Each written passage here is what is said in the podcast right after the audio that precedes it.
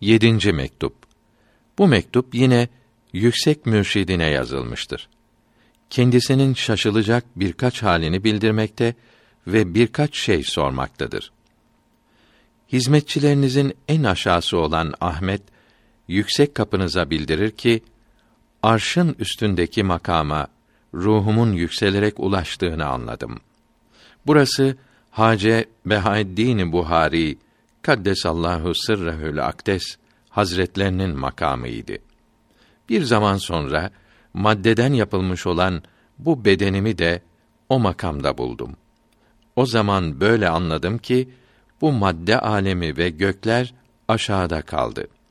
İsimleri ve nişanları yok oldu. O makamda yalnız evliyanın büyüklerinden birkaçı vardı. O zaman bütün alemi o mahalde ve o makamda kendime ortak buldum. Onlardan tamamen ayrı olduğum halde kendimi onlarla birlikte görünce şaşırdım kaldım. Zaman zaman öyle haller hasıl oluyor ki ne kendim kalıyorum ve ne alem kalıyor. Gözüme hiçbir şey görünmüyor. Hatırıma bir şey gelmiyor. Şimdi de bu haldeyim. Alemin varlığını ve yaratılmış olduğunu ne biliyorum ne görüyorum. Bundan sonra yine o makamda yüksek bir köşk görüldü. Bir merdiven konuldu. Oraya çıktım.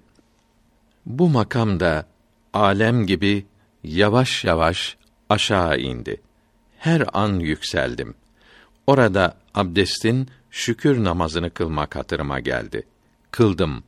Çok yüksek bir makam görüldü. Nakşibendiye'nin dört büyük hacesini orada gördüm.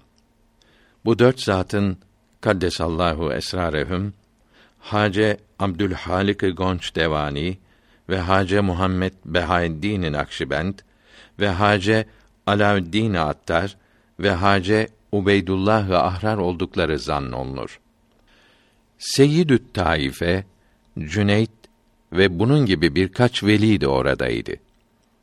Birkaç veli bu makamdan daha yukarıdaydı.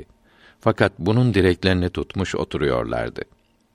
Birkaç veli de bu makamdan daha aşağıdaydı. Derecelerine göre yer almışlardı.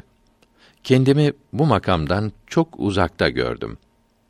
Hatta bu makamla hiçbir ilgim yok idi.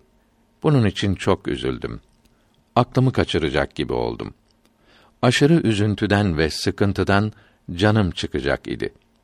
Çok zaman bu hal üzere kaldım. Sonunda yüksek teveccühleriniz ve yardımlarınız ile kendimi o makama ilişik gördüm. Önce başımı onun yüksekliğinde buldum. Kendim de yükselerek o makamın üstünde oturdum. İyice inceleyerek o makamın tam bir tekmil makamı yani salikleri kemale erdirenlerin makamı olduğu anlaşıldı. Sülük yani tasavvuf yolculuğunda en son bu makama varılır. Tam sülük yapmamış olan meczup bu makama kavuşamaz. O makamda şöyle düşündüm ki çok zaman önce yüksek kapınızda bildirdiğim rüya ile bu makama yetişmiş oldum.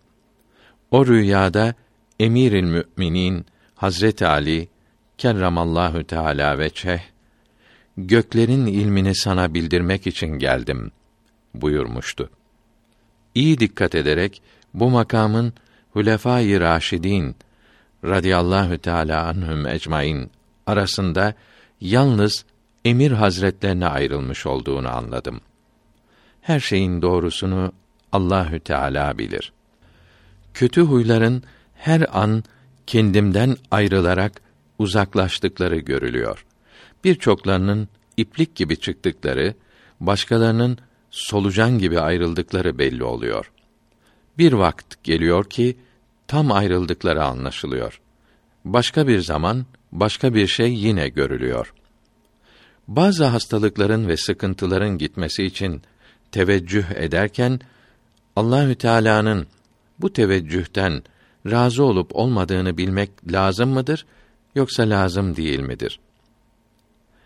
Reşahat kitabında Hace Nakşibend Kaddesallahu sırrehül akdes hazretlerini anlatırken bildirdiklerinden lazım olmadıkları anlaşılıyor. Siz bunun için nasıl emir buyuruyorsunuz? Böyle teveccühte bulunmak bu fakire tatlı gelmiyor. Taliplerde huzur hasıl olduktan sonra zikretmelerine son vererek bu huzur üzerinde durmaları lazım mıdır, değil midir? Huzurun hangi mertebesinde zikir yapılmaz? Burada öyle salikler var ki başlangıçtan sonuna kadar zikir yapıyorlar. Zikri hiç bırakmıyorlar. Nihayete kadar yaklaşıyorlar. İşin doğrusu nasıldır? Ne yapmamız emir buyurulur? Yüksek kapınıza dördüncü olarak sunulur ki Hace Hazretleri yani Ubeydullah Ahrar Fıkarat kitabında buyuruyor ki sonunda zikri yapmak emrolunur. Çünkü birçok dilekler vardır ki zikirsiz ele geçmez. Bu dileklerin ne olduğunu beyan buyurunuz.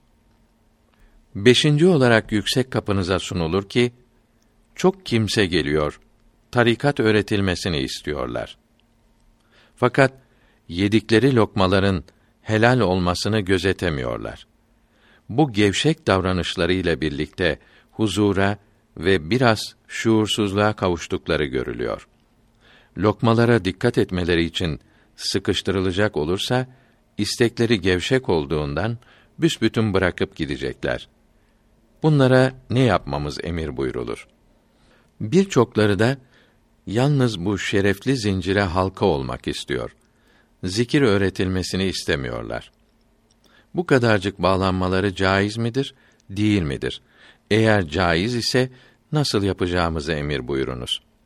Sözü daha uzatmak saygısızlık ve tam edepsizlik olur.''